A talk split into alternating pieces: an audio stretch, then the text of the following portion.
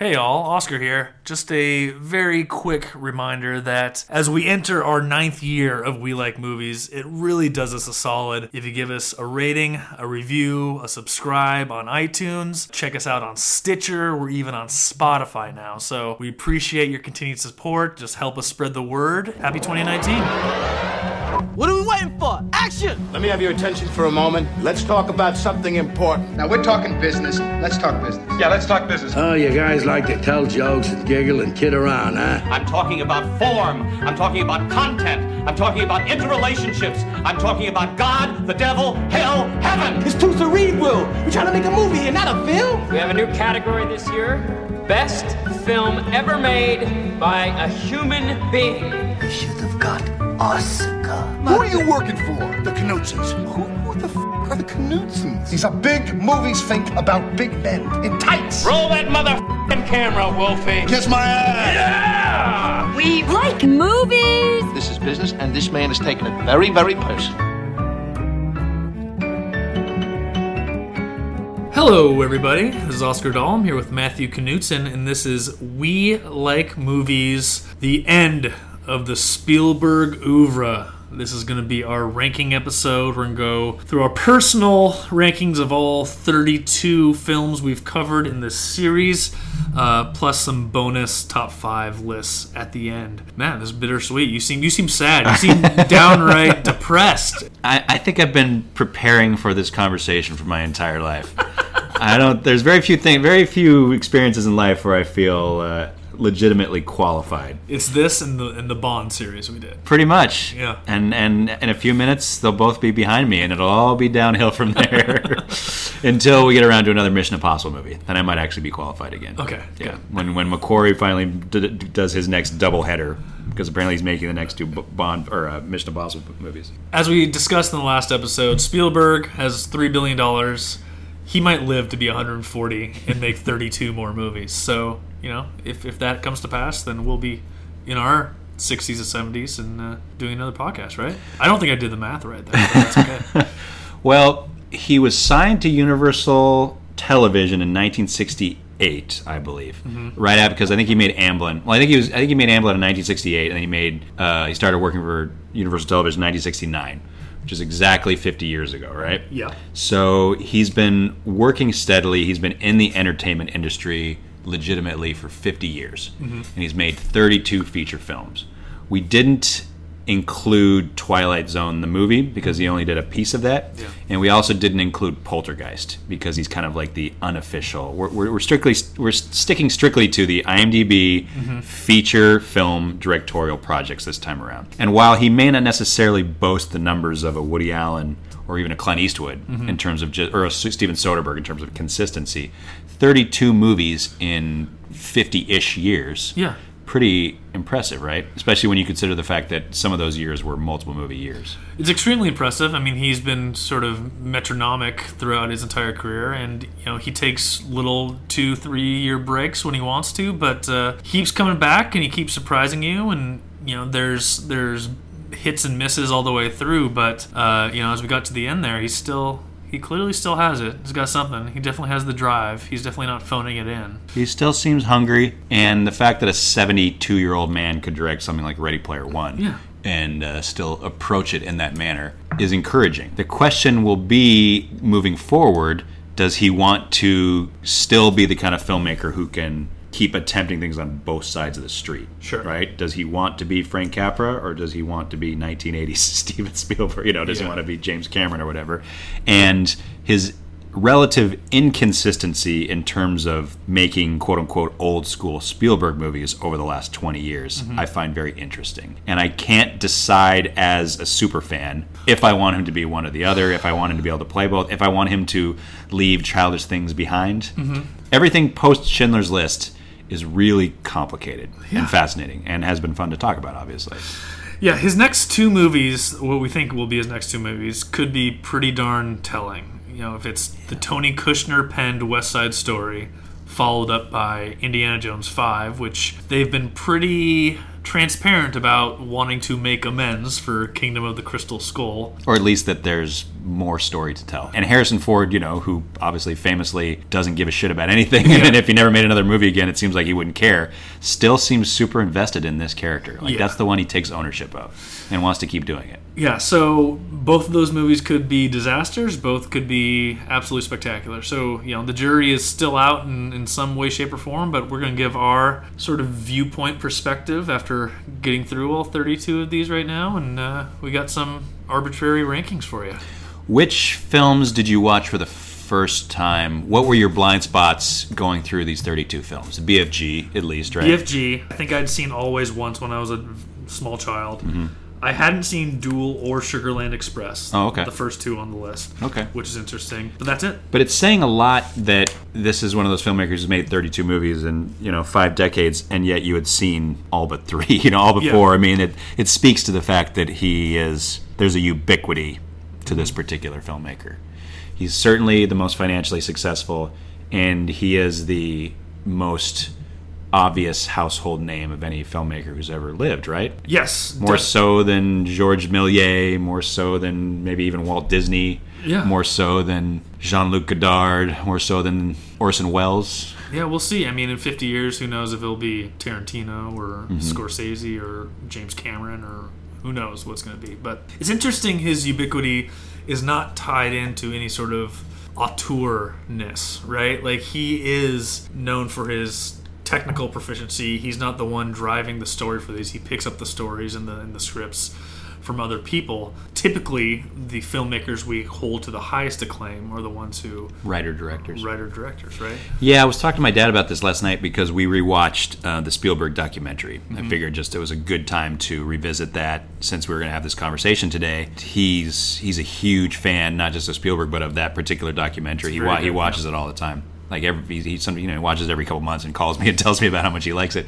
We were talking about the fact that Spielberg only has two solo screenwriting credits. Mm-hmm. One for so in other words, he only has a writer director credit, at least official ones, on Close Encounters of the Third Kind and AI. And obviously, he's ghost written. He has story credits on Sugarland Express, TV shows, video games, I and mean, Indiana Jones had a lot of story input. and. God only knows how many films he wrote or co-wrote or helped to write that he just didn't take WJ Yeah. credit on or whatever, right? It's interesting that you mentioned the auteur thing because we think of auteurs as being writer, director, you know, vertically integrated artists. I would consider Spielberg an auteur because I think that auteurism stems not necessarily from front to back storytelling control. It's Yeah. more about fingerprints, right? It's Yeah. more about tenets Yeah, I- I and think it- distinguishing factors. I, I think you know most hired guns, directors, whoever would, you know, the script is the blueprint, right? Like you're going to follow this. Whereas maybe the way of thinking it is Spielberg gets a script and that's that's the canvas, right? Mm-hmm. Like that. This is just okay. This is my jumping off point to make my own Spielbergian things because visually he tells the story like no other person, right? Like he, he's in charge of that. Sure.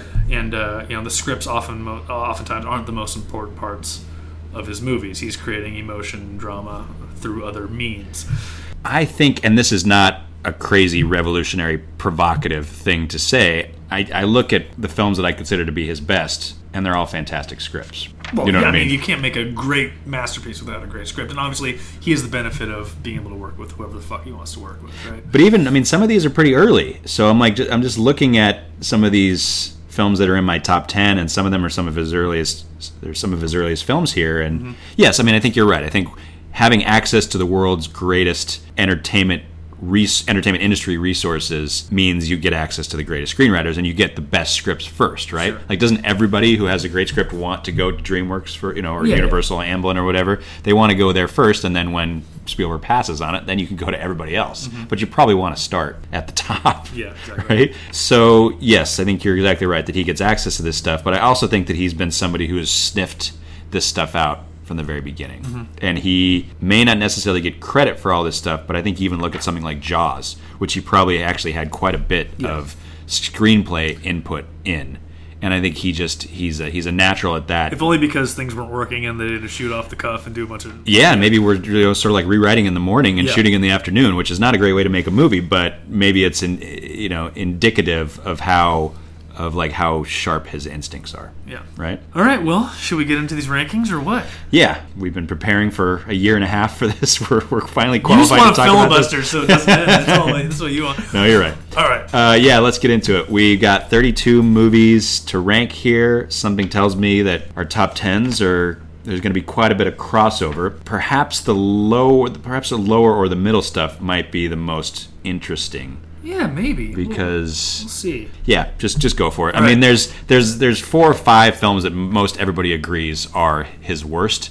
It's more just a question of how you how you choose to organize them, right? Yeah. Go ahead, 32 to 11. All right, so I'm gonna do mine. This tier I call absolute abominations. I only have three here, right? The BFG, which I hate, is gonna be last place. Wow. Also, the most recent movie I've, Oh, I've seen. okay. I just hate it. Uh, number 31, Indiana Jones and the Kingdom of the Crystal Skull. Okay. Number 30, Jurassic Park: The Lost World. Okay, those are my bottom three as well. There you go. so this next tier, oddities and boredom. Warhorse at 29, 1941 at 28, Always at 27, and The Adventures of Tintin at 26. okay. Um, any crossover there with yours? Oh yeah, a little bit of crossover. Okay, a little bit. My next tier, I have fun, weird, deeply flawed. The Terminal 25, Hook 24, Ready Player One 23, Sugarland Express 22. Okay. Uh, my next tier I call Oscar Bation. Uh, 21, The Color Purple. 20, The Post. 19, Amistad. Next tier is uh, pretty good. Um, Duel at 18, War of the Worlds at 17, Bridge of Spies at 16. I don't really have a name for this one. Uh, but 15 through 11, The Last Crusade, AI, uh, Minority Report at 13, Catch Me If You Can at 12, and Empire of the Sun at 11. Good. Interesting. So we got enough En- enough uh, difference. enough difference here to make it. Yeah. Beautiful. Uh, okay, 32 to 11. Bottom of my list is The Lost World. 31 is Indiana Jones and the Kingdom of the Crystal Skull. 30 is the BFG. 29 is The Terminal. 28 is Hook. 27 is Always. 26 is 1941. 25 The Sugarland Express. 23 The Adventures of Tintin. 22 War Horse. 24 Amistad. 21 War of the Worlds. 20 Ready Player One. 19 Duel, 18 The Post, 17 Bridge of Spies, 16 The Color Purple, 15 AI, 14 Minority Report, 13 Jurassic Park, 12 Indiana Jones and the Last Crusade, and number 11, just barely missing the top 10, is E.T. Oh, wow. Yeah. There you go. So yeah, I mean, I'm s- I'm surprised. There's a couple in there that I am surprised by default are part of your top 10, and I can't wait to hear where they land. Yeah, there's one in particular that I've had sort of a renaissance on Okay. lately, and I've watched a couple times. I've, I'm able to appreciate it more than I, I had just a few years ago, but I think we'll, we'll get to that in a second. Okay. All right. But I mean, I think that let's talk about the bottom of this list Yeah. for one second. Is there anybody who could argue with the fact that The Lost World, King of the Crystal Skull, BFG, The Terminal, and Hook? Uh, I mean, I'm looking at these one, two, three, four, five, six. I'm looking at this bottom 7 Mm-hmm. and to me, I would be highly skeptical of. I mean, you can obviously change the order, and we did change Yeah. the order. But to me, I have a hard time imagining. I'd be skeptical of somebody who didn't have those in the bottom seven I have- that they were trying to prove something or that they were trying to be Yeah. nonconformist. I think I, I have always lower than you do, right? and you have 19 you have hook higher than i do Yes. Hook Yeah. at 24, but that's just you know. Well, I like there's enough fun stuff in Hook that it's like it's not, it's not it's not a terrible watch, I guess, compared to some of these movies. I look at all of these films and i think to myself i will definitely watch those again. There's something fun. There's something worthwhile about even the lowest stuff. The only ones i could never really imagine watching again or i would never actively pursue again unless you know it would be for academic purposes or something right i would never watch any of these for pleasure the terminal the bfg king of the crystal skull and the lost world jurassic park those are the only ones to me that are just like i have no they don't even have they don't have nostalgic value they don't have uh, kitsch value they don't have novelty for me Mm-hmm. Yeah. i well, just so I have the terminal a little higher, and I forgot to mention that is one I had not seen. I had somehow avoided that movie Gotcha. before we started this process. Okay. That movie has enough just odd, weird shit going on that it's kind of kind of fun to watch, but I still have it at what 25. So Uh-huh. the power of this list in general really shows through that we both just heaped some praise on Ready Player One in our last episode. Yeah. and we both have it super low. I have it. You have it 20. I have it 23. Exactly, and I'm actually I, I was just looking at this again. I'm like, boy, that's really low considering how much I like that movie. So yes, this is an indication that for the most part, this guy makes very watchable movies. And I, you know, before this, before this, uh, we started this project. I would not have imagined that his first movie, a TV movie, basically Duel, would be so high on my list at 18. Yeah, sure. But yeah, that I- movie's pretty awesome. I have it at 19. Throughout this process, now that we're 32 movies and a year and a half into this investigation, I'm inclined to watch it again this week just so I can come full circle, Yeah, yeah. right? Because it literally is Circle back around Circle back around. Yeah, I, did, I mean, I watched it, you know, 18 months ago or whatever, and I think it's time to revisit it. Sure. Just a couple other fun little just pieces of trivia before we get into the top 10. I did some number crunching with all of his stuff because I have that kind of time. I put all of his running times into a spreadsheet here and I averaged them out. Okay. And his average running time is 136 minutes, Wow. which means the average Steven Spielberg movie is 2 hours and 60 minutes. Now, granted, Schindler's List There's some outliers, but there's there's a lot of movies in here, so it shouldn't break it out that far. But Yeah, I mean his his shortest is Duel at 89 minutes, and obviously his longest is Schindler's List 195 minutes. But for the most part, he's a two hour and 15 minute kind of guy. Yeah. Uh, I punched his uh, the budgets of his movies in and averaged those out over 32 movies. If you added all of his budgets up together, he spent uh, two billion dollars on Yeah. all 32 of his films, which means that his average budget is 64 million. Yeah. Which is not that expensive when you think about it, right? well, I mean, It's pretty he reasonable. made movies early on, Fair. so so with lower budgets. Yeah, we're talking about Sugarland Express, which is three million. You know, Jaws, which is nine. Sure. So yes, I mean, the, I didn't adjust for inflation or anything, right? Mm-hmm. But I still think that that's interesting in that it means that this guy who is the most financially successful filmmaker of all time still makes reasonably priced He's movies. no James Cameron. Exactly. And I think he was I think he learned lessons from those first couple because he went over budget and over schedule on Sugarland Express, Jaws, Close Encounters, and 1941. His first four movies, he maybe not Sugarland Express, but definitely Jaws, Close Encounters, 1941. Yeah. Over budget, over schedule. So when he got around to making Raiders, Lucas's um, challenge was you need to bring this in on budget and on schedule, otherwise Paramount is not going to agree to you directing this movie. Yeah. And apparently he came in under budget, and under schedule in that movie, and it seems like ever since he's been a much more reformed. You know, he, he's been a, uh much more responsible young man. Well, when you when you learn that you can pretty much do whatever you want if you make money and bring it under budget, under schedule. Yeah. right? like you get you get to play play nice, and you'll get you'll get the budgets to begin with. Uh, let's talk box office. Worldwide box office receipts. Over 32 films, his movies have brought in uh, ten and a half billion dollars. so that's a eight and a half billion dollar profit. Good, good math. Pretty good. Not bad. Uh, not too bad at all. Which means that his movies have an average uh, worldwide box office return of 330 million dollars. That's good, and that you know obviously not counting home video or any of that shit. Uh, oh, oh, I see what you're saying. Yes, this is just worldwide box office. And you think about it, there's so many of his movies that have been absolute just staples in people's DVD and VHS collections over the years, right? One, absolutely. E.T. and Jurassic Park alone, Indiana Jones, like any of these things. Jaws, yeah, mo- especially movies that have gone, yeah, movies that have been long around long enough they've gone through different formats, Yeah, right? exactly. Like I own Jaws on VHS, and then I owned it on DVD, and then I owned the special edition DVD, right? Mm-hmm. Yeah. And then the Blu-ray, and Well, I also can't iTunes. You know, there. I can't imagine how many people our age like have uh, rented on VOD in the last five years Jurassic Park. Right? Yeah. Like I'm sure it's a crazy amount of people. Or like anytime Netflix in the past ten years has decided, oh, can we have Jurassic Park or Indiana Jones All for a three, year? all Yeah. three Indiana Jones movies, all four are on there right now. Yeah, I'm, I bet that cost a pretty penny. Sure. You know. And I'm thinking back to the early VHS days, and I certainly remember all three Indiana Jones movies being staples of our collection. But there was also a time when I remember just renting Raiders of the Lost Ark every week before we owned again. it. Yeah, Yes. I remember that too. I can only imagine how many how many trips we made to Blockbuster just specifically to rent Raiders of the Lost Ark. All right, enough filibustering. Let's get to this top ten list. All right, we're gonna go one at a time here, and if we both have uh, one in the top ten, we'll push it until the person who has it highest. Okay. Uh, my number ten is Temple of Doom. My number ten as well. Look at that! That's exciting. Guess we don't need to push. No, that's fantastic.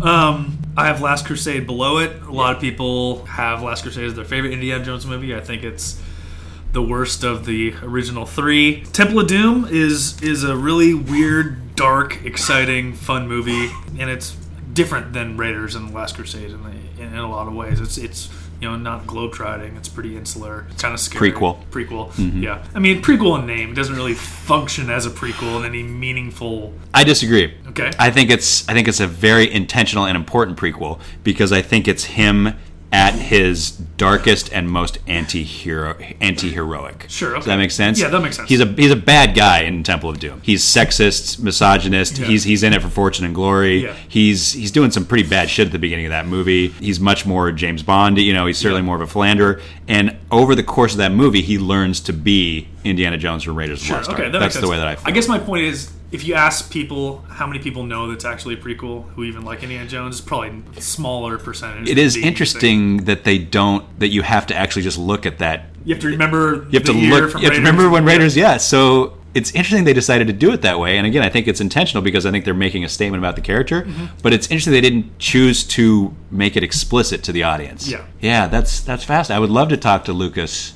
because they obviously made a choice to Yes. set it beforehand. Absolutely, yeah. And I wonder if the choice, the choice could have been as simple as, "Well, where's Karen Allen?" This is the way to explain it. Anyone Plus, they also didn't want to deal with Nazis. I remember Yeah. that they said they didn't want to go back to Nazis again. Yeah. So that was that was part of the choice as well, which is funny because then they go back to that well in, in Last Crusade. yeah, it's a deep well. I went through. I rewatched all three of them the other day Mm-hmm. because um, I knew we were going to talk about this, and I know we're going to talk about Raiders for AFI soon. I was just I was battling a cold, and I was like, this is a perfect opportunity to go through and watch all three. Notice I don't say all four. Yeah. it was so much fun, and I and I felt like I was 11 years old again. But I chose to watch them in Chronological. chronological order, which is something I've never done before. Yeah. Like, great, I've, I've, I've watched all three in succession probably 15 times in Yeah. my life, right? And so, like, this time I'm going to watch them in chronological order. And it was fun to see the trajectory of the character that way. And I just love how audacious Temple of Doom is. Mm-hmm. It opens with a musical number and it ends with a literal roller coaster ride and then a literal cliffhanger. Yeah. Right? They get they get into they get into a minecart chase and then they literally hang off of a cliff um, at the climax. And it's just like it's so literal. It's so kind of blunt in its own way that it's just um, incorrigible. Yeah. Right? And it's you know, as a kid, this is a scary fucking movie. Yeah. Right? I mean, and and, and I, I really love that. We've gone over the Indiana Jones movies quite a bit, but uh, yeah, I fucking love Temple of Doom. It's the darkest. It's the weirdest. It's the sexiest. Yeah. It's the creepiest. I mean, it's it's it's the it's the most of all the of all the, most- Indiana Jones It's the movies, most right? extra. Exactly. Yeah.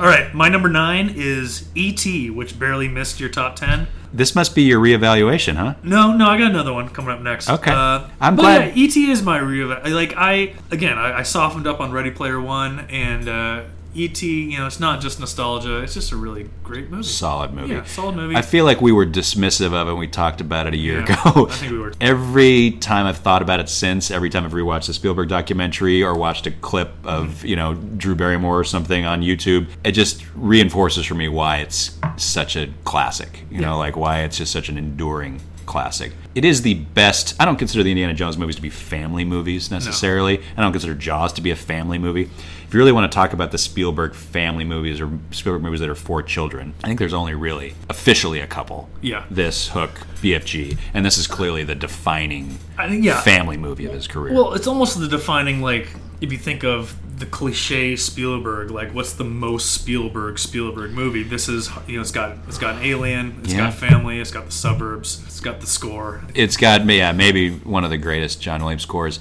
and it has the image that Yeah. he chose for his company. That's kind of why I felt remiss not to include it on here.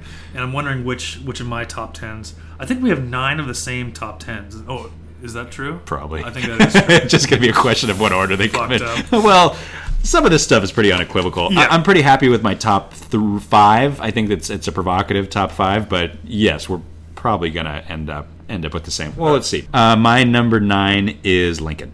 All right, let's push that. Okay. My number eight is Jurassic Park. Yes, which didn't make my top ten. Good. Um, this is the one I reevaluated. Like I, Okay. I loved it as a kid. I, I remember going to see uh, 20 year anniversary, 2014, Thir- 13. 13. Yeah. Yeah. Okay.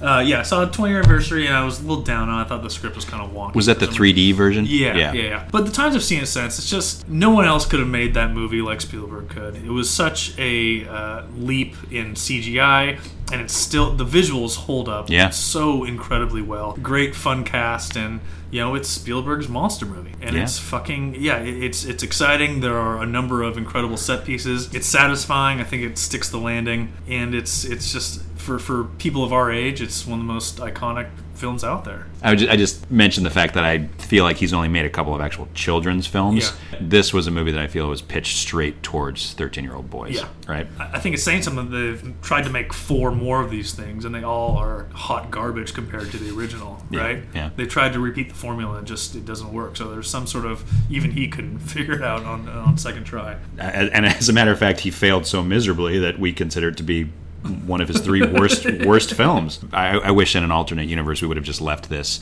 I wonder how much, how many of my issues with the film stem from my inability to divorce what has come. You know, Yes. like I don't, I don't. Don't be mad at Jurassic Park for Jurassic World. you I, I know. I, I shouldn't. It's just interesting that I I don't blame Raiders for or even Last Crusade for Kingdom of the Crystal Yeah. Skull, whereas I seem to somewhat punish Jurassic Park for for Jurassic World. for what it has wrought. Yeah, that's that's one of my personal issues, I suppose. Um, still his biggest hit. I'd be surprised if he ever makes a bigger hit than this. Oh, no way. It's it's his, it's the only film he's made that that's made over a billion dollars, Mm-hmm. non not adjusted. It is his biggest hit. It is for a reason. It completely changed everything. Now the question is, should we blame Steven Spielberg for what? Speaking of what things have wrought, should we blame him for what CG has done to the industry writ large? Right, like. Malcolm, Ian Malcolm talks about the fact your scientists were so busy trying to figure out whether or not they could, they didn't stop to think if they should. Yeah. Should Dennis Muren and Steven Spielberg and Kathleen Kennedy should they have stopped and stepped back and be like, we're about to open Pandora's box? I think that it was inevitable, right? Okay. Like I, I don't think this changed anything. I- If Jurassic Park flops, I don't think people are like, well, the CGI thing, it's Yeah. not, it's not gonna, it's not gonna work. Because at the um, end of the day, James Cameron's still going to keep fucking beating that drum, right? We'd already had T two, right? yeah. So it, the greatest legacy of Jurassic Park, I feel, is that it's shirtless. yes, shirtless Jeff Goldblum. No one's gonna argue with that. No, its greatest legacy is the fact that you watch it today and it looks brand spanking new. Yeah. Mm-hmm. You look at it and it looks immaculate. Whereas you watch, I don't know, Thor, you know, something that was made Yeah. ten years ago, and you're like, ugh, that's some Yeah. flubbery CG. Well, I mean, maybe they should have taken big action filmmakers should have taken Spielberg's uh, you know lead here and done a combination of Yeah. practical and Integration. And yeah. That's why those first three Lord of the Rings movies still work pretty well. Yeah. Because that was all about integration. Mm-hmm. That was about on-set practical effects. That was about um, you know makeup and hair. That was about miniatures. That was Yeah. about sprinkling in the CG stuff when you needed to. But you can't. Clever like perspective shit that they were doing. too. Exactly. Yeah, you got to you got to use all the tools in the toolbox, and that's why Kingdom of the Crystal Skull is such a disaster because it's basically just using CG to kind of like fill in all these gaps because you got a filmmaker, Mm-hmm. really two filmmakers, and Lucas and Spielberg who are kind of like, you know, I'd kind of like to be home for dinner, and like, uh, it's kind of hot out here, right? Shouldn't we get back to the hotel? Can't we just clean this up later with Yeah. the, you know, we can give- turn the San Fernando Valley into the Amazon, right? exactly. eight, we pushed Lincoln, right? Yeah. Okay. Number eight on my list is Munich. All right, let's push that. Okay. Number seven on my list is Jaws. Oh yeah, definitely got to push that. I'm surprised it's so low. Number seven on my list is Close Encounters of the Third Kind. Let's push it. Okay. Number six for me is Lincoln. Um, Pretty damn high. pretty damn high for me. Like I, I, I had it lower to begin with, but the more I think about it, the more I think this is an absolute masterpiece. Just the fact that this is such a surprising direction for a Lincoln biopic Mm-hmm. in my mind, that to, to focus on the procedural aspect of the amendment, it uh, it just warms my heart every time I watch this movie. Um, a lot of that has to do with the script, but the way it's interpreted is absolutely fantastic. One of his best casts, one of the deepest casts in movie history, really. Yeah, probably his best. Probably his best. The fact that you and the fact that you can cap it with the greatest living actor. The Yeah. fact that you can put together probably the best ensemble he's ever worked with and say, and right on top in the titular role, greatest actor who's greatest ever person, lived. greatest person to ever do the thing he's doing. Yeah. Exactly. Yeah, I think that's true. We've talked a lot about it, but it's it's a masterpiece. Uh, that movie is ninety percent of the way there for me. You know, I have Yeah, issues the- with the ending that unfortunately keep it from becoming like for me like using the M word about it. Sure. Which I know sound, probably sounds a little petty, but just like It is It's just so it's like standing there looking at the finish line and just can't quite get there for me. But it's still in my top ten. Uh, what are we up to here? 6 Mm-hmm. Saving Private Ryan. All right, it's number five. So let's on my list. So let's, talk about it. Let's talk about it. It's a film that like came out of the gates so hot for me. Mm-hmm. You know, like at the time I saw it was like that's not only one of the that's not only the greatest war film I've ever seen, might be one of the greatest films I've ever seen. Yeah. Right? In the theaters, it was just transcendent. Every time I watch it, it's still very effective and very moving. Mm-hmm. But um, but like Lincoln, it does have issues, sort of Spielberg inherent issues that keep it from being, I think, amongst his best and most sophisticated The works. bookends? Right? Yeah, the bookends. I don't know. I, I'm not sure if I can quite put my finger. I, you'd you'd think after all this and after all these viewings and after all this discussion, I'd be able to put my finger on why Saving Private Ryan is 95% of the way towards being a masterpiece. Well, one one thing, and it's not the movie's fault. It's just sort of oddly paced with the the you know the centerpiece of the film being the first twenty minutes, really, right? Yeah, I mean, we talk about the fact that it peaks. Yeah. Probably peaks too early. Mhm. Which is like a, a complicated thing to hold against the movie. Mhm. Yeah, it's weird to like start your movie off with one of the greatest scenes ever put on film, and then as a result, the movie you were Try to get try to squeeze two more hours. yeah, you're putting yourself in a position to fail, right? Yeah. So you've you've now you've changed the game. You you've just done something groundbreaking. Yeah. Like set a new bar for how combat scenes are going to be approached. But as a result, your narrative is just gonna it's never gonna be able to. It's just now top heavy. Yeah, Right. and I remember you mentioning that you you do feel like the, the final action scene in the town is uh feels a little too Hollywood set e for you. I think it's a really satisfying climax, but no, it can't compete with. Yeah. It can't compete with the opening Mhm. twenty minutes, and it's much more traditional. It's much less sort of experimental. It's much less expressionistic. Yeah. I'd say. I think that consensus opinion, not just box office and Oscars, but I think in terms of like cultural relevance, Mhm. Most people would consider Saving Private Ryan to be in his top five. Up until I really had to be hard on myself here, it was it was right there, teetering on the edge. Yeah. I mean, it is teetering on the edge. It's number six. Well, it, it, just shows how, how strong the, the top the five, top five is really yeah. are. He probably thinks it's in his top five, right? I mean, he probably thinks that. Uh, I would love to hear what he thinks his top five movies are. tell you what, once we get th- through this, let's speculate about what we think his bet. I mean, Let's just get him on the phone. get him on the horn. Yeah. I mean, well, just ET for example. Yeah, I wonder where that is. I'd be I'd be interested to whether he's prouder of Schindler's List. Yeah. But ET is probably his favorite. Probably. I would think for a number of reasons. I wonder how what he thinks about Jaws, given how tumultuous the shooting of that film was. Is he like? I bet you he has a hard time watching Jaws. Yeah. You know, I bet you it makes him anxious to Yeah. sit down and watch Jaws. and I totally understand why. In a lot of ways, it, it's it's the one that put him on the map. So I think, I mean, he's sat down for interviews about it many times over the Yeah. years. There's a bunch of really great Jaws documentaries, and he's obviously very candid about it. But you He also has mentioned, bad memories of it. You also mentioned that he, you know, you saw that screening of Schindler's List with the man in the house, I and he said he hadn't watched it. Many He claimed he hadn't watched it since 1993. Yeah. I have a hard time believing that Well, I just- he hadn't sat down. I mean, for, for someone like him, I feel like how often is he even watching his own films? Right? It must be a weird thing to do. Like he's gonna sit down with with his wife and kids, like, all right, let's, Dad, let's- what do you want to put gather on? around the- let's Like, gather around the hook TV and watch Come Munich. on, yeah. Yeah, but I mean, you, you, we were talking about DVDs and format changes and, and remastering and doing Yeah. Dolby, you know, five one surround. I have to imagine he's sitting in these. Maybe he's just doing five other things. maybe he's you know he's busy looking at the at the dailies for Yeah. uh, War of the Worlds while he's watching a remastering of Jurassic Park or something.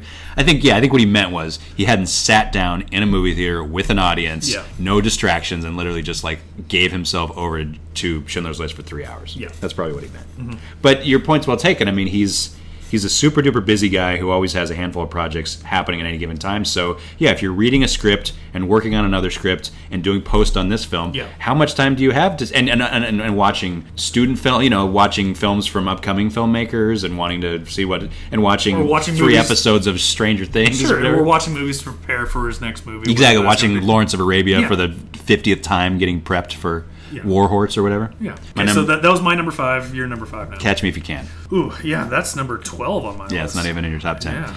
Catch Me If You Can is one of those movies that just gets better every when I when I saw it in the theater I was just like, yeah, that was fine, bobble, Yeah. fun, whatever. And just every time I watch it, it just I find it to be such an incredibly sophisticated invocation of all the thematic stuff he's interested in, right? Sure.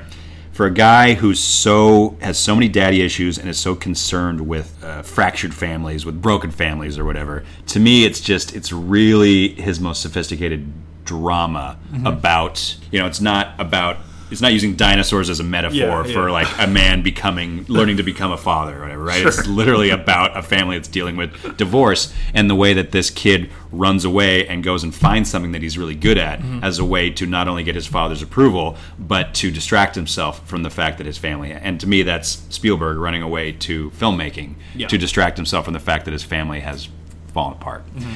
in addition to all that very melancholy melodrama, and the movie gets pretty darn melancholy. I mean, it's, it's really a very sad movie in a Yeah. lot of ways. And his father dies before they can truly reconcile, before he can actually get his father's approval.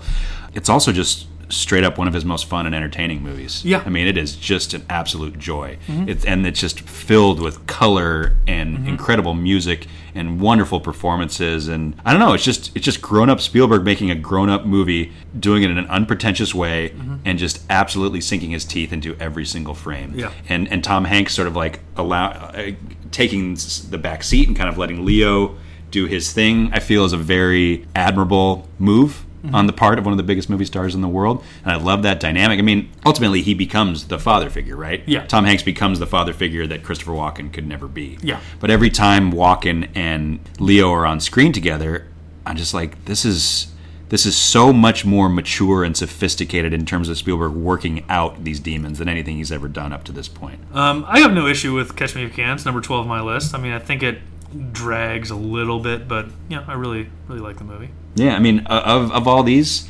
it's honestly probably the one over the last ten years, probably the one that I've just revisited the most. Mhm. It's one of my favorite Spielberg put this on in the background while I'm making dinner movies. You know, Yeah. it's just an absolute joy. Great it's, score, it's one colorful. of it's one of Williams' best scores. Yeah. and it just introduces. You know, it's got this incredible Amy Adams performance and Jennifer Garner and just Elizabeth Banks. Elizabeth Banks. It's just it's just a joy from top to bottom, and it's a joy without any aliens or dinosaurs or Nazis or whips or you know like it's just it's him managing to sort of give me spectacle without the usual elements of spectacle. Does that make sense? Yeah, it would have been nice to see more movies like that in his oeuvre. To be honest, like sort of like Spielberg bringing his Spielbergness to sort of more straightforward Hollywood fare. Yeah, right. yeah, and, and in, that, in that regard, it's such an incredible success Mhm. in my mind because it is completely mainstream Yeah. and stars two of the world's biggest movie stars, Mhm. and it's an absolute joy from top to bottom. But I think it's also just a very smart, funny, romantic, sad piece of work. Like it's just it's one of my it's like my favorite type of mainstream movie. Yeah. you know, and I, and the fact that he's capable of that does make me wish he would do that more often. Mhm. It doesn't always have to be like the super highfalutin Bridge of Spies stuff, Yeah, yeah. right? The post like this isn't important. Sometimes it could just be a fun bobble about a con man Yeah. that still has very resonant familial themes. Absolutely. All right, my number four, I think, is your number four, number three. Close Encounters of the Third Kind. That was my number seven. Oh shit! Okay, Yeah. that's right. You pushed it. I did. Um, yeah, I mean, Close Encounters. I don't think it gets enough credit for how freaking weird Yeah, it is. yeah. it's just a bizarre take on uh, on aliens, and it's it's it's a lot of fun. You following Richard Dreyfuss's descent into madness. um, visually, it's absolutely stunning. You know, I, I returned this movie quite a bit. Uh, I think it was one of the first movies that made me fall in love with Steven Spielberg. Sure. I mean, it was one of my dad's favorite films. It was the movie that proved Jaws was not a fluke. Yes. Right? Yes, a- and brought him into this whole different world that he kept returning to of aliens, and you know, I, I think I think it's telling that his only two screenplay credits are Close Encounters and AI, which are just crazy big, high concept, down the rabbit hole type films. You know, just technically, it's it's a pretty perfect movie front to back. Like I, I have no issues with with how that movie comes together at all. Unbelievably watchable. It holds up really, really well, which is crazy considering how ambitious the special effects Yeah. in it are. For for the time, especially. Yeah, like the the use of practical effects and the way that they integrate what would have been probably pretty risky and groundbreaking at the time, Yeah. and how high the stakes were Mhm. following up Jaws. Mhm. And again, went way over budget, way over schedule. Like could have been could have been a real problem. I mean, the fact it's that he- how many times we've said that in Spielberg's career. We're like, boy, he was really playing with fire here. Even Jurassic Park, we're just like, if this CG shit hadn't worked, this movie doesn't work. I mean, yeah, you gotta hand it to how ballsy it was to follow up Jaws with something. I'm gonna write this bizarre, esoteric alien movie. He's technically remaking one of his one of the films he Yeah. made as a child. He made a movie called Firelight, which I've never seen. Apparently, um, most of the negative has been either destroyed or lost. Sure. So you can't really find more than a few minutes of it online. But I was doing some research into it. Apparently, the version that was screened in theaters when he was 13 years old or whatever, which was made for a budget of $500 and apparently made 501 box office. Again, guy doesn't make lose. guy doesn't make flops. It was 135 minutes long a 13 year old kid making. I mean, even even as a 13 year old, he couldn't get. And imagine how expensive that. Well, five, apparently it was 500 dollars. Most of that was probably negative, right? So he he made a two and a half hour long student film basically that he screened in his hometown, and then he basically recycled most of those ideas into Close Encounters and made the big kid version of that. Yeah. And you look at Close Encounters. E.T. and then War of the Worlds as kind of like his his alien trilogy, right? His extraterrestrial trilogy or whatever. The one of those that doesn't work really or doesn't work as well is War of the Worlds because it's so dark, right? And it's and it's attempting to say something about 9/11 as opposed to saying something about like the goodness of humanity or you know aliens who are just curious and want to like help us understand a deeper truth Yeah. and to me that's much more his wheelhouse the optimistic side right Yes. war of the worlds is ultimately a pretty pessimistic or cynical movie at least right Yeah. i mean there's ultimately a reconciliation between father and son which is important It's just trying to say stay alive in the face of Yeah. unseen evil. and that aliens you know may potentially have it out for they might want to just exterminate all of us Yeah. whereas et and, and close encounters are much more solid bedfellows because they're they're talking about ultimately like the the decency of different Mm-hmm. Potential life forms yeah. yeah.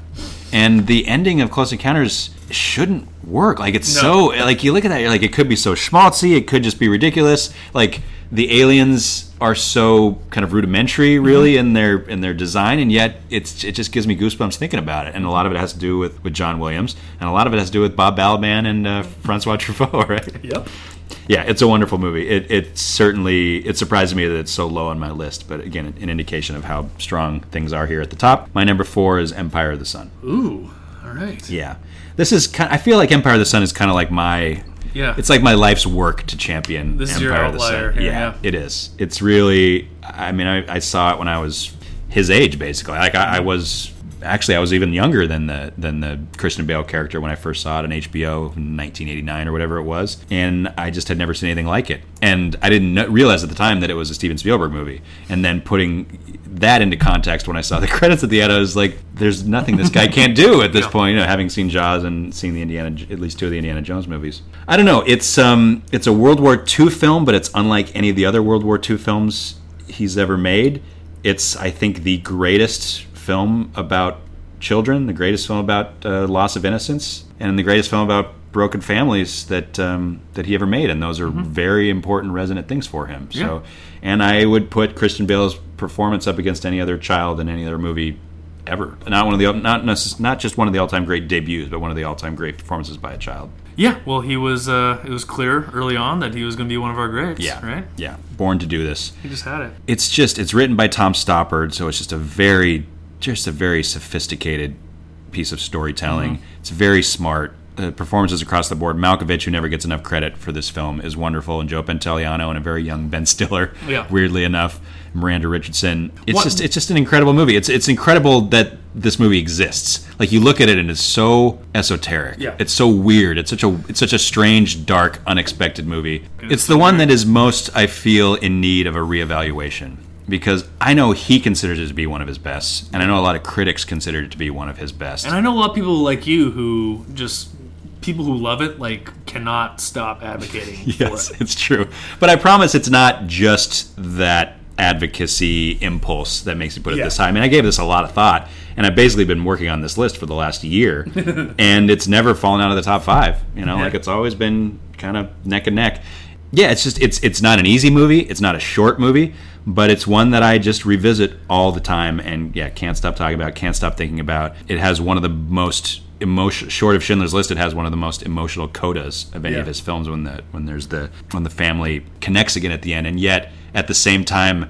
There's a real kind of cynical darkness to those last few minutes because even though he technically comes together with his Mm-hmm. family at the end, you look in his eyes and you're like, he's not a boy anymore. Like he's lost all innocence. Yeah. Now he can he can get back together with his parents and he can take a shower Mm-hmm. and he can have a first his first meal in you know years, but um, but that child is that child is gone. Yeah. and that child will never that innocence will never come back. And uh, the entire invasion sacking of Shanghai is one of the That's incredible. great all-time yeah. pieces. Yeah, you look at that and you're like, boy, this is this is really David Lean incarnate, right? Yeah. You look at that, and then you look at the um, at the P-51s Mm-hmm. uh, descending on the POW camp, Yeah. and that just unbelievable John Williams score, one of his best. I just love it. All right, my number three is Munich. Um, Munich is a movie that I I think is an absolute masterpiece. Is something that's grown in my estimation every time I've watched it.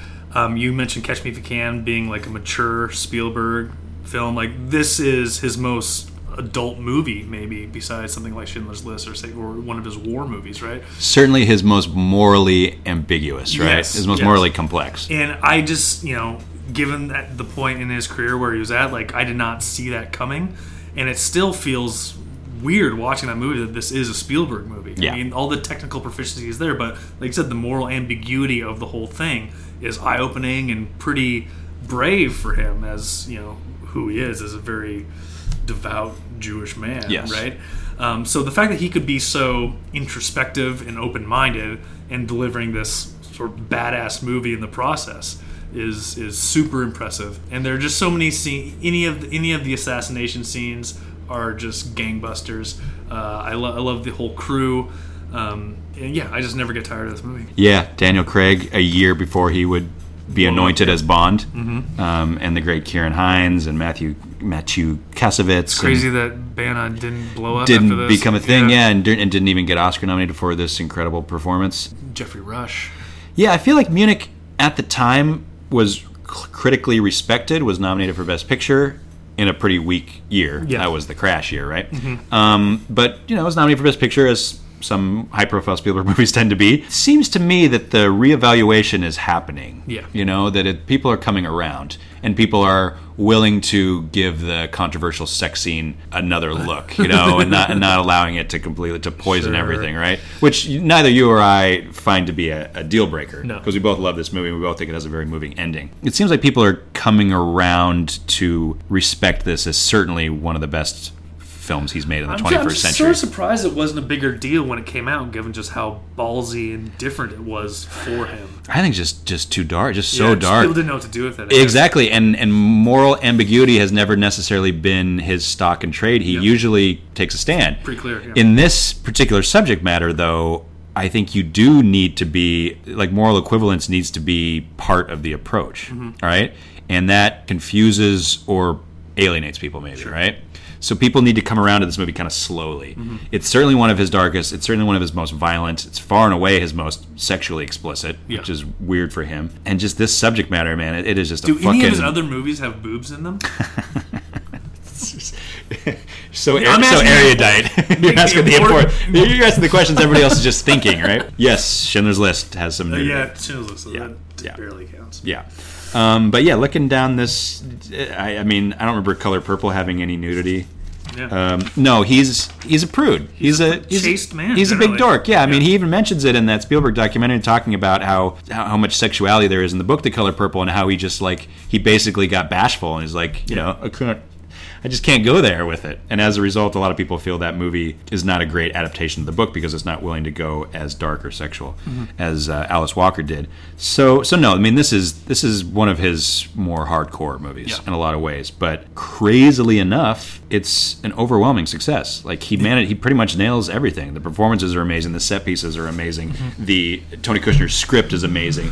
And that last shot that could very easily be a big groaner forehead slapper is quite moving. Yeah, no, it, it, the the context for setting up that last shot is, Yeah, is spot on. It's not like the rat running across No, the uh, the uh, windowsill at the end of The Departed, right? No. which is just like, ugh. No, this is, and apparently I was watching an interview with Janusz Kaminski last night where he said they shot like four takes of that, and in the first three, they didn't allow, they weren't expe- they weren't allowing any space for the twin tower. It was not in the script, in Yeah, other yeah. words. And then in the fourth take, he's like, you know what, this time.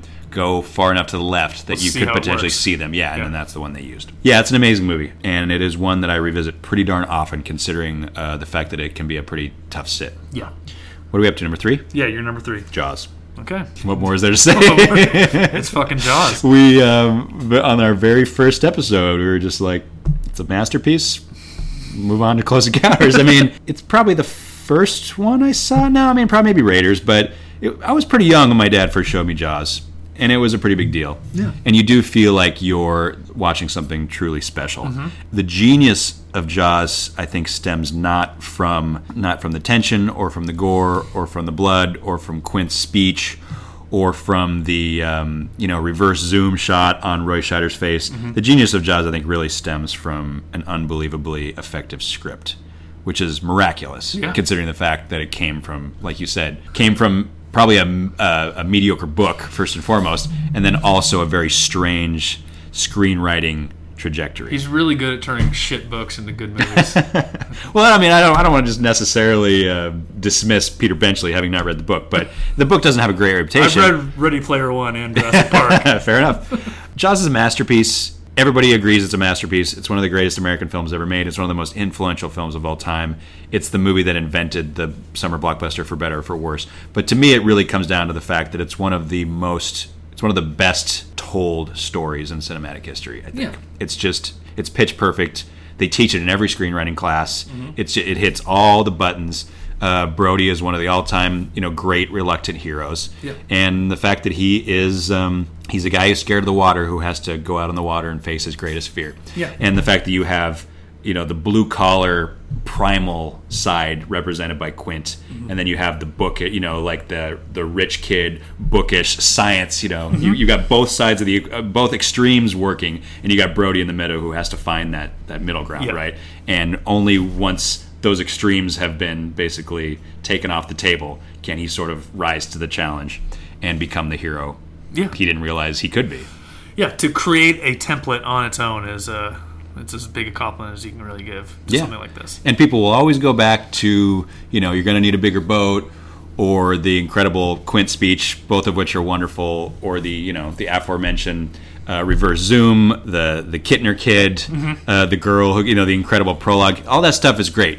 To me, Jaws is all about prioritization of a really well told story. Yeah. And at the end of the day, if you don't have that, nothing else matters. Mm-hmm. So that's why, yeah, these really these top five films are all extraordinary, extraordinary scripts. And just the importance of setting his career into motion, obviously, for what we're doing now. Yes, and also putting him back on his heels at a young age to force him to become the filmmaker he was meant to be. Right? Yeah. If it wasn't for the fact that this movie was such a challenge and basically bullied him into embracing pockets of creativity he probably didn't even realize were there. Right? Yep. And as a result, he just like became his best the Yeah. best version of himself as a result of this movie and the rest is history uh, he's been a household name ever since one might could make the argument maybe he's been chasing this Yeah. movie ever since really jurassic park is the only real kind of like tonal spiritual sequel to this right Yeah. i think this is a better film but i certainly appreciate the fact that jurassic park is really the only time when he actually tried to scratch a lot of the same Mm-hmm. itch Yeah, but Jaws is a more simple, streamlined version of what Jurassic Park became. it is it's minimalist in its own way Yeah.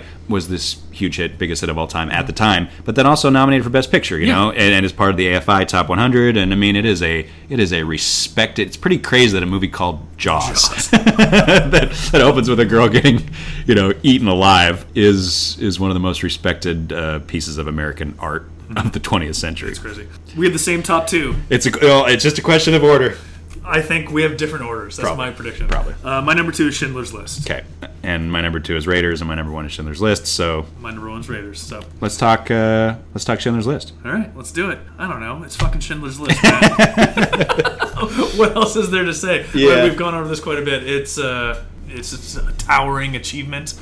Um, it's something he had been building to, obviously, for for a long time, and you know, he finally had the. He's like he was ready for it, and uh, it is the best Holocaust World War II movie out there, maybe. Oh yeah, definitely. But I mean, what would what would be Best so- Holocaust movie, maybe Sophie's best, Choice, Best World War II The movie Pianist. is, is arguable. You know, Oh, okay, I see. But yeah, I mean, certainly best best film about the Holocaust with Yes. a bullet. Yeah, to the extent where people have a hard time even making Holocaust movies anymore, because what's the what's the What's point? the point? Yeah, it's kind of like how he hasn't made a World War II movie since Saving Private Ryan. Yeah. 'Cause what's Um, the point?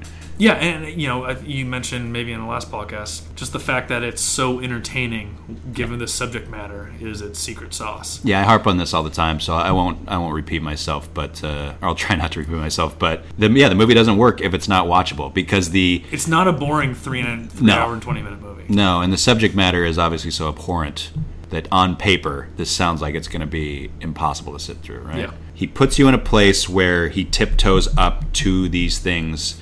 He, he tiptoes up to the hardest parts of the subject to watch, Mm-hmm. but he kind of emotionally prepares you for it, right? Yeah. He doesn't just like drop you right smack dab in the middle of a gas chamber or something, right? Like Yeah. he gets you invested, puts you where he needs you to be, takes you there organically, and then yeah, shows you some things that maybe you wish you could unsee, Mhm. but ultimately you're better for. Yeah, I mean it's it's tough. We, we we didn't talk beforehand about whether this list is favorite versus best. This is always the conundrum we come into, right? Mhm. And at the end of the day, I kind of just had to combine those those two disciplines. Yeah. Yeah, I mean these two movies are inter- interchangeable for me. Yeah, and you know, Schindler's List is his best. Raiders is probably my favorite.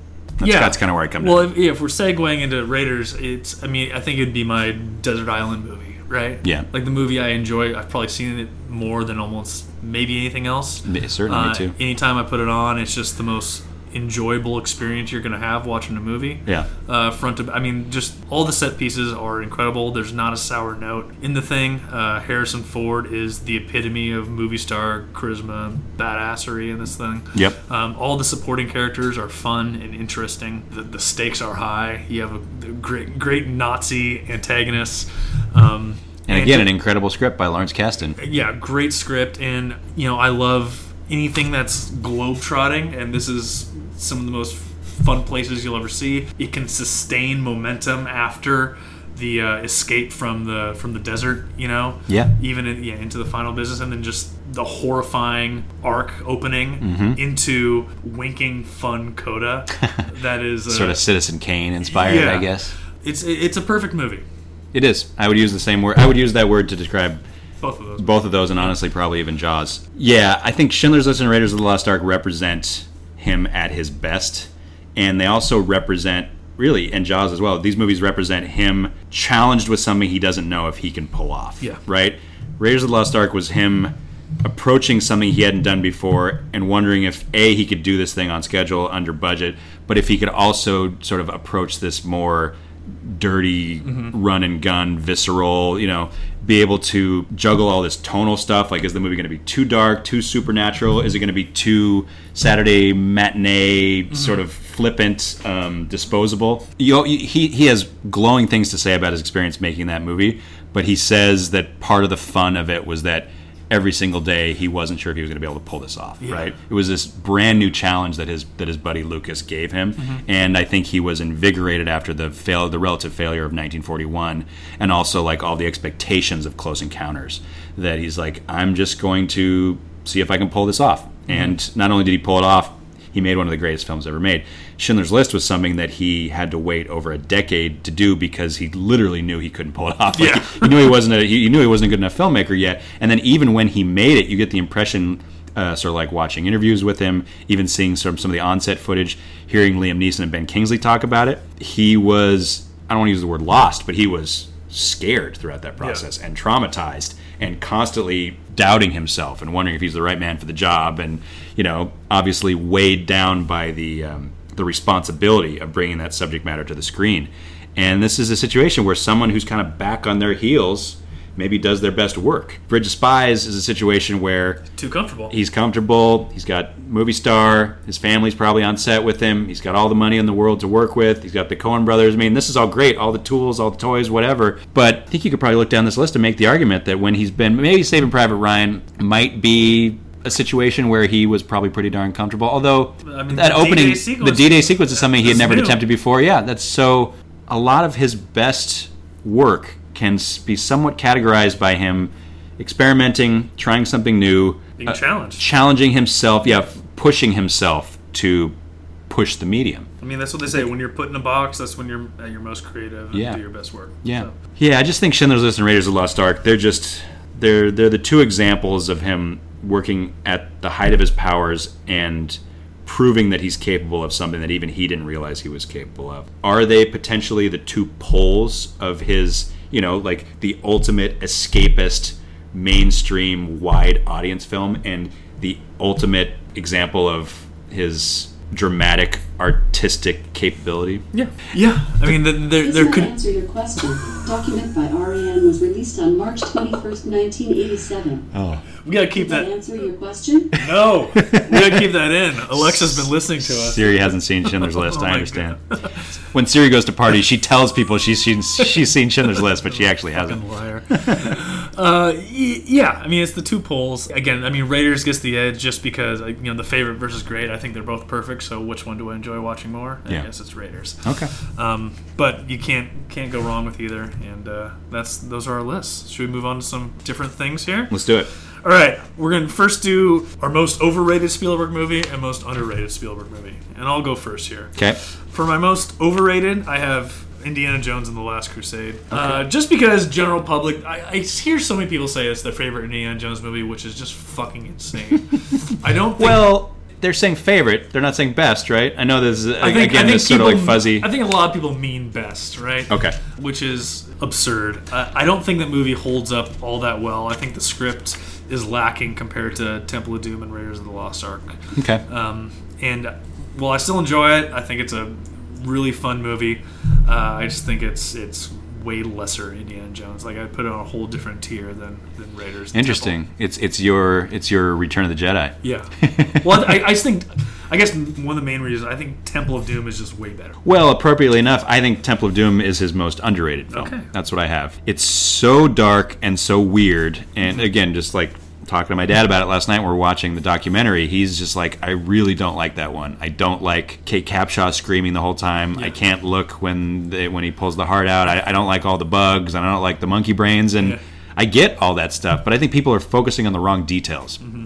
And I think the fact is, everything in that movie is intentional, Yeah. and it's an intentional exercise in purposefully going way over the top. Yeah. And I think that was the point. They're like, let's push this thing as far as we possibly can. Raiders was very, uh, very accessible, Mm-hmm. very mainstream, very kind of hopeful in its own way, very romantic. Yeah. Like, let's see if we can just push all of these excesses as far as we possibly can. And in that regard, the movie is a really interesting kind of experiment. Yeah. I agree that it's not 100% successful in everything it tries to do, and I understand why uh, people bristle at it. If you have an issue with Kate Capshaw screaming at the top of her lungs for an hour and a half, then I understand how it could potentially be a tough sit. I don't hold against, against Kate Capshaw because that's them being like, we had Karen Allen here on one extreme. Yeah. Let's go to the total opposite extreme and find a true damsel in dis- you know blonde damsel in distress Yeah. who literally is going to shriek at the top of her lungs. Like they're doing that on purpose. That, I don't think that was a choice on Kate Capshaw's part, right? Yeah, well, I, I, it's kind of the perfect sequel, well, prequel, perfect follow up to Raiders of the Lost Ark, where you're trying something totally different. Exactly. You're I think not that's the move. To, you're not repeating a formula. Yep. You're just taking this character and putting him in a whole different situation, seeing what happens, and, Mhm. and ratcheting up to eleven. Right. Yep. Um, and that, yeah, that's why it's great. Yeah, I think people need to revisit it in that context. Mhm. So that was my most underrated. What's your most underrated? Uh, Munich, just by nature. I'll I- buy that, yeah. I just feel it's it's sort of. I mean, like you said, it, it seems to be getting more acclaim as the years go by. Mhm. But still, like I have it number three, and I think I don't think people put it in that top echelon of, of Spielberg. Yeah. Yet. Interesting. Have you? Has it risen for you since we talked about it last? You know, yeah, six I, months ago or whatever. I think I've watched it twice more since. Oh, then, wow, And I just yeah, it just gets me every time. Yeah, it's really good. All right, my overrated is going to be very controversial. Oh no. I think Jurassic Park is overrated. We've like switched on the on Jurassic Park. I think. yeah, maybe a little bit. I I mean, don't get me wrong. This is I adore this movie. Everybody adores this movie. It's a mm-hmm. wonderful film. It's a wonderful experience. It holds up really well. But I think there's a lot of nostalgia and a lot of mm-hmm. member berry stuff going on with the way people Yeah. talk about this movie in super duper superlative tones. I think it looks great. I think it's a lot of fun, and I think Spielberg is really, especially when you consider the fact that he's doing this right, you know, between Hook and and Schindler's List, he's working at the top of his game in a lot of respects. I just think that the script is kind of that Koepp's script is kind of lacking, and I feel it's a little clunky, and I feel like it's really that there's just a lot of stuff being dumbed down from the book. And I get you're trying to pitch this at a much mm-hmm. larger audience, and Crichton's obviously much darker and more violent or whatever. Yeah. But to me, it's just it's a simplification, a much more complex and interesting story, and a lot of the dialogue I find to be pretty cringy. Yeah. And some of the stuff with the kids I find to be kind of tough to watch. And uh, I just think people really are willing to ignore a lot of the faults and the warts in this Mhm. thing because what works is transcendent and works really, really well. So I'm not trying to be a nonconformist or to be controversial here, but I do think that Jurassic Park ever so slightly overrated. Yeah, I don't know. In the grand scheme. Maybe it's just a mood thing, but the recent viewings I've had of it have been just exemplary. So It's a. I mean, it's one of those movies that is reliant a lot on um, context of Yeah. spectating as well. Like, you know, we both probably saw in the theater, theater three or four times, right? Yeah. And then if you watch it with a bunch of friends in a dorm, that could be a lot of fun for nostalgic purposes. If you get a chance to see it on the big screen again, you know, someplace Yeah. where like the sound is amazing. I mean, I, Or you're 35. Yeah. He gets really stoned. Sure. And you sit down and watch it with a bunch of friends, something like that. You Fair know. enough. Yeah. Context. Um, yeah. I mean, I think the last couple times I watched it, I probably you know sat and, and, and watched it on my computer screen. So Not the best way to watch not it. at all. But it, it forces it makes you kind of like you end up being a little harder on some of Sure. the storytelling clunkiness of the David performance Katz issues. has really been a whipping boy for us. Yeah. David, if you're listening, I love Premium Rush. He seems like a really nice guy too. I was watching his interview on that Spielberg documentary. He seems he's very erudite and he's, he seems he seems well, there's very a very reason pleasant. people like that get a lot of work, right? For sure. They're pleasant to be around and Yeah, work with. I mean, he also contributed to the first Mission Impossible script as well, which we haven't talked about. So, like, I mean, Yeah. the guy has just been involved in so many things that are important to us. And yeah, one of these days, I think we should we should cover Premium Rush on a Yeah. spin-off episode or something because Maybe David Koepp Ouvra. maybe ooh That'd be interesting. it- that would be interesting. Um, maybe he's really good at pumping out B minus scripts really quickly. sure, You which know? is a s- It's a skill. That's a very monetizable skill. Yeah. All right, we're gonna do. Uh, we're gonna go through some top fives here. We're gonna start with best performance. Uh, top five performances. All right. I'll, should I just go through my list? Do Let's it. do it. Unfortunately for Spielberg, pretty much every one of his uh, protagonists is a male. Yeah, I was thinking about this the other day. The Post, Color Purple, and the BFG. Mm-hmm. Yeah. those are the only ones with female protagonists, right? It's fortunate. So I'm gonna cheat a little here and just give my number five to the women of the color purple because Okay. not a great movie, and you know it's Whoopi Goldberg, Oprah, and uh, what's her name, Margaret Avery. This is not a great movie, and I think Sugarland per- Express. I'm sorry to interrupt. Sugarland Express, that- that's Goldie's probably the protagonist yeah, of that. co-protag- yeah. yeah. That movie is not very good, and those women carry that movie. They are by far and away the best part of that movie. Uh, Spielberg really kind of shit the bed uh, adapting that property.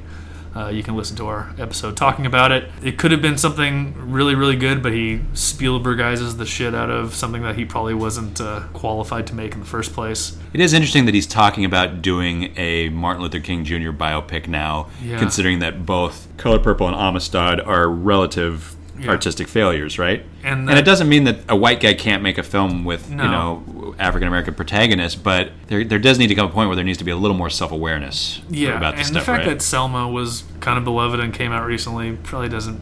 He doesn't need to make it. It depends on what the what the point of view is, I suppose. I'm all for making it, and maybe he is the right guy for the job. It is just interesting he doesn't seem to have kind of like learned anything Yeah, from these exactly. two. But I agree, the performance of that movie, particularly Oprah, Yeah. like Oh. she really doesn't get the credit she deserves for. If, if she hadn't gone into into, into Oprah. being a talk, yeah, I mean, into- if she if Oprah didn't become become Oprah, Oprah, yeah. it is just if in an alternate universe, I think you know maybe she's not tradi- she doesn't have the traditional look or the traditional body type or whatever it takes to make a movie star, but I think she's an underrated actress, Oh. and I've I've always felt that when she, the couple times she has come back Mm-hmm. to the movies, whether it's you know Beloved or she's in Selma, right? Yeah, I mean she's always great. Um, all right, my number four is uh, Richard Dreyfuss in Close Encounters of the Third Kind. Okay. I just don't think that movie works with a ton of people and his sort of manicness and descent into insanity and. It's, it's awesome, and I, uh, you know, maybe Richard Dreyfuss is one of his best best roles. And there's some heavy stuff too with Yeah. the with the family, like when he's in the bathtub and he's crying, and his son is calling him a crybaby, Yeah. and Teri Garr is running around. I mean, it gets descends into true familial melodrama. Number three, I have Robert Shaw in Jaws. That's my number three too. Oh, look at that. uh, number two, I have Liam Neeson in Schindler's List. Okay. Number one, I have Daniel Day Lewis as Lincoln. Okay, fair enough. Uh, I just want to preface by saying I didn't include Harrison Ford. I didn't include any of Harrison Ford's Indiana Joneses in here because I just think that's it's, It's just a a- different it's a category. different thing. It's a totally different thing. And you and how are you gonna? I, I'm not sure if I can choose which film. I think he's. I mean, he's actually probably the best in Last Crusade because he and Yeah. Connery bring out the best in each other. But I just can't include him on this I, I because had it's the just exact same conversation with myself. It's like it doesn't. It's, It's indefinable. It's bigger than Yeah. performance. Yeah, yeah. I mean, it's the greatest character in a Steven Spielberg film. Yeah. I would say. But let's stick to his performances. Number five is Samantha Morton in uh, Minority Ooh, Report, who like just feel didn't get the credit she deserved for it. How do you prepare for that role? Like, how do you? how does an actor prepare for something like that? There's no there's no context for it. Uh, Sean Connery in uh, Indiana Jones and the Last Crusade. Sean Connery's such an underrated actor, and it, it makes me so sad that he ended on such his career ended on such a whimper. I mean, his legacy is intact, and he won an Oscar, but League of Extraordinary Gentlemen? Exactly. Yeah, it just makes me sad. But it's crazy. He's in a lot of ways he's like he's not unlike Harrison Ford in that he doesn't seem to care much about the craft. No. He's just completely born with instinct, right? Yeah. Like he's an incredibly underrated actor. He totally deserved his Oscar for The Untouchables. He's unbelievable in The Last Crusade, even though I know you're not a huge fan. Yeah. Harrison Ford's the same way. Just like he's a fucking carpenter and he just is just he looks like a movie star and he has this charisma and his I mean, he can cry on cue. Like he's just, Yeah. just born with this stuff. These guys didn't train, right? Yeah. These guys didn't go to Stella Adler school No, or no. anything. Yeah. Uh, number three is Robert Shaw. He's iconic. Uh, number two is Christian Bale in uh, Empire of the Sun. I like that. And number one is Liam Neeson as Oscar Schindler. You know, he lost the Oscar to Tom Hanks for Philadelphia, who was obviously on a crazy, about to go on a crazy run. Mm-hmm. I just think Liam Neeson in, in Schindler's List is one of the greatest performances of all time. I think he's one of the all he's one of the most complex protagonists in the history of cinema. Mm-hmm. I mean, they're putting a lot of weight on that guy's shoulders. He wasn't a big movie star at the time, you know. Yeah. He's what? He's Darkman at the time. He's done Husbands and Wives. I Mm-hmm. mean, he's been around. He's I guess he's done you know The Mission. He would have been a recognizable face, but certainly not a household name. Yeah. To just put that entire film on his shoulders, it's incredible. Mm-hmm. Yeah. It's- all three of them I are can't imagine the pressure he felt doing that. Exactly. Yeah. And the, you got to do the accent, and and you're playing a potentially very unlikable character. And I mean, honestly, I could put Liam Neeson, Ralph Fiennes, and Ben Kingsley on this list and Yeah. feel pretty good about that. but we did make an unofficial rule that we're only allowed to we can only represent a film once on each one of these top five lists. Yeah, exactly. Let's move on. All right, um, we're going to do top five scores in Spielberg movies, right? Oh, sorry. Just real quick. I don't mean to backtrack on performances, but do you know how many acting Oscars have been? How many actors have been nominated on Spielberg's watch? for nominated? performances? Yeah, only two have won. Yeah. and they've been in the last five years. Yeah. is Rylance and Lu- Day Lewis. Yeah, yeah. Okay. Yeah. That makes sense. So we don't need to. You don't need to rattle off all all the nominations, but you just want to make a guess. Uh, 10. Fourteen. 14. Yeah. Okay. You know, he's not known as being like an actor's director, really. No, he's not. But I think that that's. I think he's in that regard. He's an underrated actor's director. But then again, he's known for eliciting amazing ch- uh, child performances, right? Yes, and interestingly enough, none of his Haley wasn't Haley Joel Osment wasn't nominated for AI. Drew Drew Barrymore. Barrymore and Henry Thomas for E.T. Christian Bale wasn't for. I don't think he's ever. You Charlie know, Korsmo. Ruby Barnhill. anyway, I just thought that was interesting. Yeah. Mm-hmm. Fourteen acting Oscars over the course of his career, and only two have won. Right. Um, you're you're way more into music film scores than I am, so I'm just gonna go quickly through this. Do it. Five E.T., four Jaws, three Catch Me If You Can, two Jurassic Park, number one Raiders of the Lost Ark. I want to give an honorable mention to Hook. Okay. Hook would have been like five and a half for me, but it's pretty hard to work Hook into that. I mean, I just think Hook is, is underrated and is potentially the best part of that film, Yeah. and I feel gets dismissed and forgotten because of the relative Yeah. uh, mediocrity of the movie. So I'm going to go E.T., Jurassic Park, Raiders, Empire of the Sun, and Schindler's List. Okay. So That's fair. Schindler's List is not a fun or sexy, but it's, it's I. I think it might be the the greatest work of John Williams' career. I mean, you know, if we want to talk about Star Wars and stuff, by all means. But I just, to me, the ability to um, to put the emotion emotionality of that film into a musical context, Yeah. just like I can't separate picture from music in that film. Okay. Um, top five scenes. We're gonna do top five scenes, top five shots, and these. This was so fucking hard because it's But fun, right? but Pretty fun. All right, so And again, we can't. No movie can get mentioned twice in the Yeah. same top five. So, all right, I'm gonna go with Shanghai Invasion, number five in Empire of the Sun. oh, okay, cool, I really like that. Uh, the first pre-crime, good one. number four. yeah, in Minority Report. Minority Report. Yeah. Uh, number three in Schindler's List, the uh, evacuation of the ghetto. That always gets me. I love, I love that whole it's sequence. heavy. Uh, number two, I'm gonna do the Raiders of the Lost Ark camp escape helicopter fist fight into car chase. So you're counting the uh, I'm counting the sequence. the blowing up of the Yeah. plane, and then the the truck chase. Okay, cool. Um, and then number one, I'm going D-Day invasion. Okay, Uh, Saving Private Ryan. good, good. I'm glad there's not not crazy amounts of overlap here. Uh, number five on my list, I'm doing um, Henry Senior finally referring to his son as Indiana Okay. at the end of the Last Crusade. just gets me every time. I just I was watching it this morning and tearing up and just Oh, God. it just is, he does this simple little thing where like he's shaking the camera because there's like an earthquake happening because the temple is falling apart. And then as soon as he's as soon as he calls him Indiana, all he does is he just stops shaking the camera, and I get goosebumps. just a stupid little thing, And uh, and again, you look at that and you're just like two of the biggest fucking movie stars of all time just owning the screen. Yeah. And like I can't believe I'm I'm watching Indiana Jones and James Bond holding hands, and this was just like it's it, everything comes together for me in that moment. I'm a softie. Anyway, uh, number four, I have "Smile, You Son of a Bitch" from the end of Jaws. Oh, okay. Just love it. Yep. Uh, it's a really, really exciting climax. Number three, I have Omaha Beach from Saving Private Ryan. Number two from Schindler's List, I have the climactic scene, uh, which I'm calling "I Could Have Saved More," Could Have Saved More. where he just breaks down in Ben, ben Kingsley's arms. It's just like, wow, you have fucking earned this moment, Spielberg. You and Mr. Neeson, you have brought us to this place, and you have 100% earned this moment. Mm-hmm. And the greatest scene of the man's career, for my money, is the um, prologue from Raiders of the Lost Ark. Sure. The opening scene. Up, up through. Honestly, I'll, I'll, I was going to say up through the boulder, but no, let's just go up through the plane taking Yeah. off, you know? Like Yeah. him. Snake in the plane. Yeah, him, eh, you know, swinging with the vine and getting on the plane and taking off when John Williams' music's swelling. It's just like, it sort of taught me in that moment the first time I saw it that, Yeah. like, this is what I'm going to obsess over for the rest of my life. Like, Yeah. this is this is the art form. This is for me, right No, here. no setup, just cold open. It's Yeah. so fucking good. It's it's yeah, it's the greatest cold open of all time, and I think it's the greatest scene of the man's career. Mm-hmm. It just it says everything you need to know about this guy's approach. I feel like you could just you know set an alien down in front of this thing if you want to explain Steven Spielberg in one 15 minute sequence, and that sums it up for me. All right, top five shots. Um, this will be interesting. Um, I'm going to do number five. Uh, there's the in Munich. There's the one shot uh, setting up the geography for the the, the phone bomb In Paris. In Paris, yeah. Yep. So it's it's just a virtuosic shot where it goes from each guy up to the window, back down. Geography, Um, geography, geography. Yeah, and th- there are a number of scenes in Munich like that, and it's just yes. With such economy too. yeah. Um, number four, I'm going to do the uh, the Jaws uh, zoom focus. What do you call it? Yeah, uh, reverse zoom. Some Reverse people call it a. Zolly. Yeah, Yeah. you know the, the compression shot. Iconic as it gets. Yeah. Number three, Jurassic Park, cup of water. Yeah, Can't beat that. sure. Uh, number two, I'm gonna go with uh, Raiders cold open, uh, bag of sand.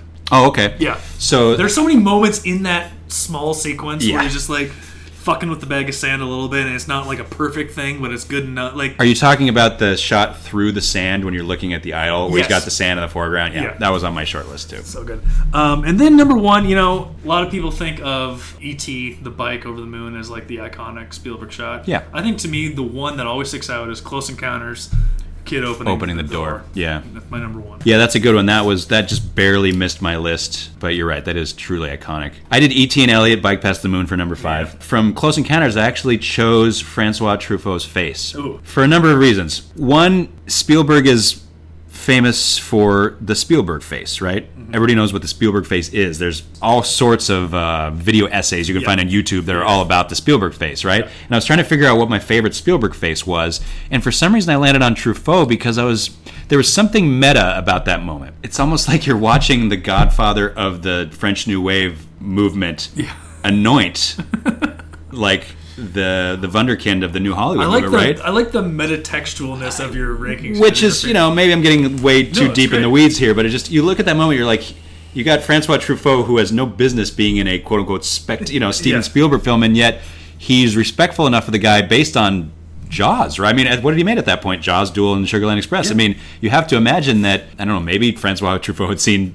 Duel, but you have to imagine he's mostly he's mo- basing most of this on Jaws and the fact that he's a in that movie, b playing a guy, just a character. He's not playing a film. He's just playing Yeah. the scientist dude. Who's just like part of this, you know, part of this investigation and stuff. He's a wonderful actor, but just the idea of somebody coming from this European movement mm-hmm. and coming over here and being an American film, and in that regard, like validating this mm-hmm. kind of mainstream American filmmaking, I just find it to be so moving. The idea that Spielberg didn't even necessarily know he was creating the quote unquote Spielberg face at the time, but he's focusing on one of the greatest one of the greatest French directors ever. I mean, it's just the meta implications of that moment I find to be overwhelming. Number three for me is Brody on the beach with the uh, compression shot. Number two for me is uh, Indiana Jones steps into the light at the beginning after he's pulled out the whip for the first time. It's it's my favorite character introduction.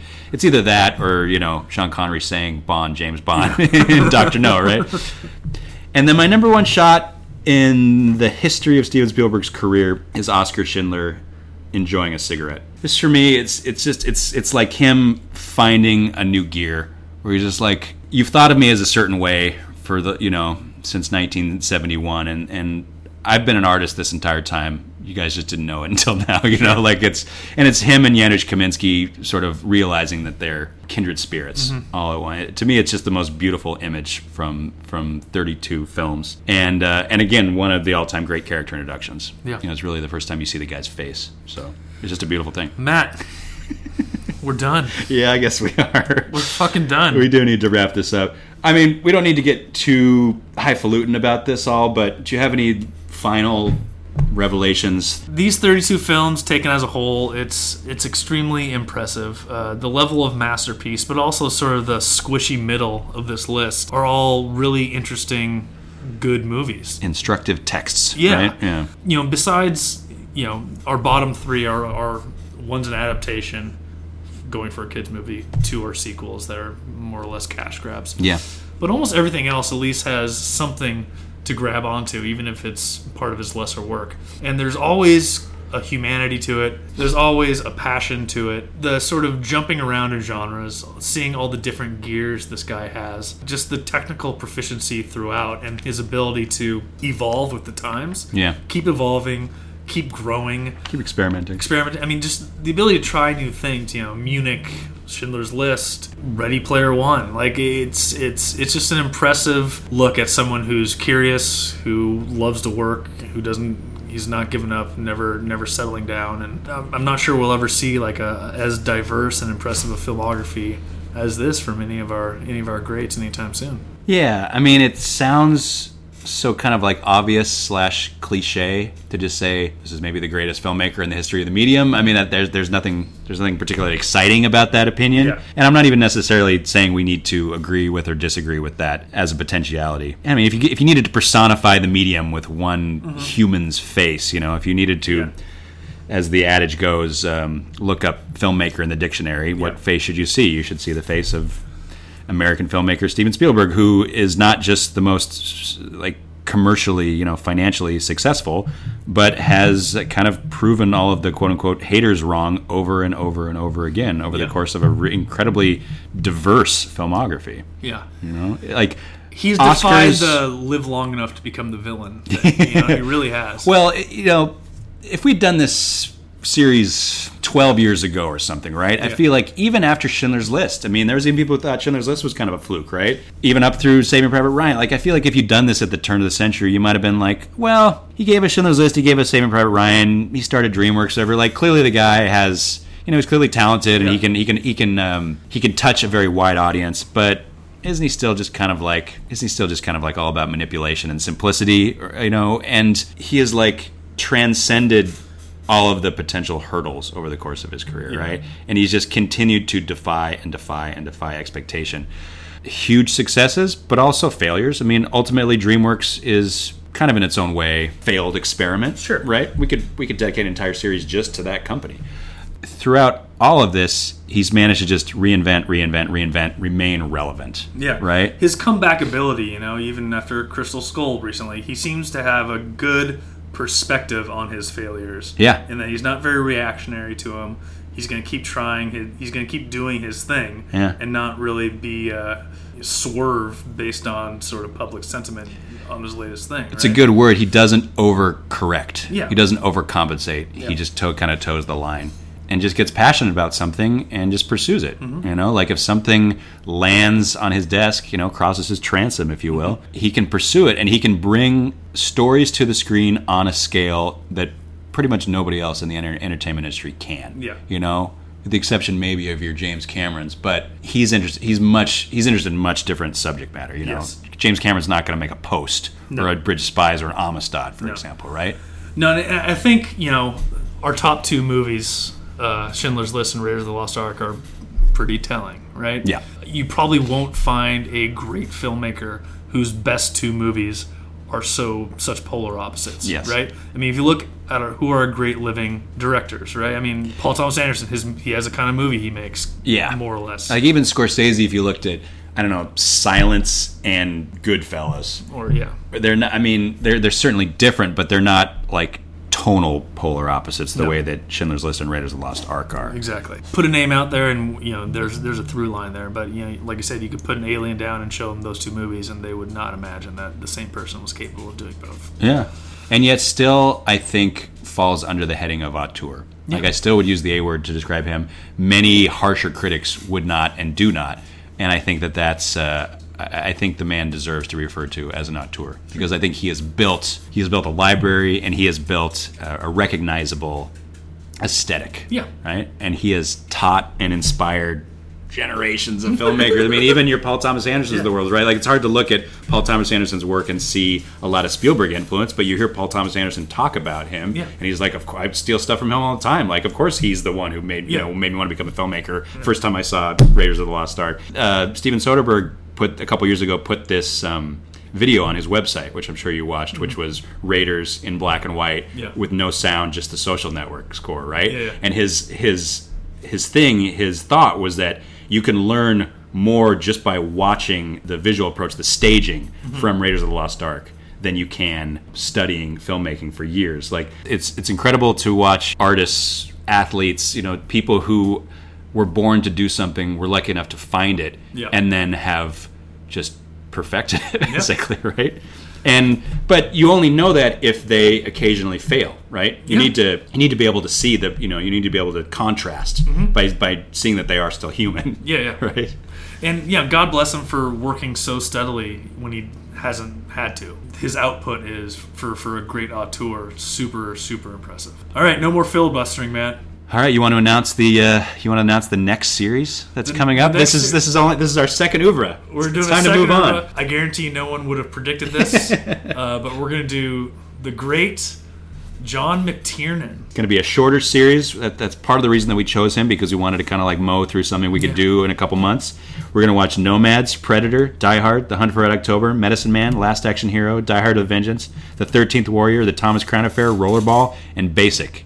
And we recommend that you do the same and keep up with us. Perfect. And uh, by all means, if you have thoughts about Spielberg, about McTiernan, about anything at all, don't hesitate to reach out. WLMpodcast at gmail.com. We love to hear from you, and we appreciate you listening.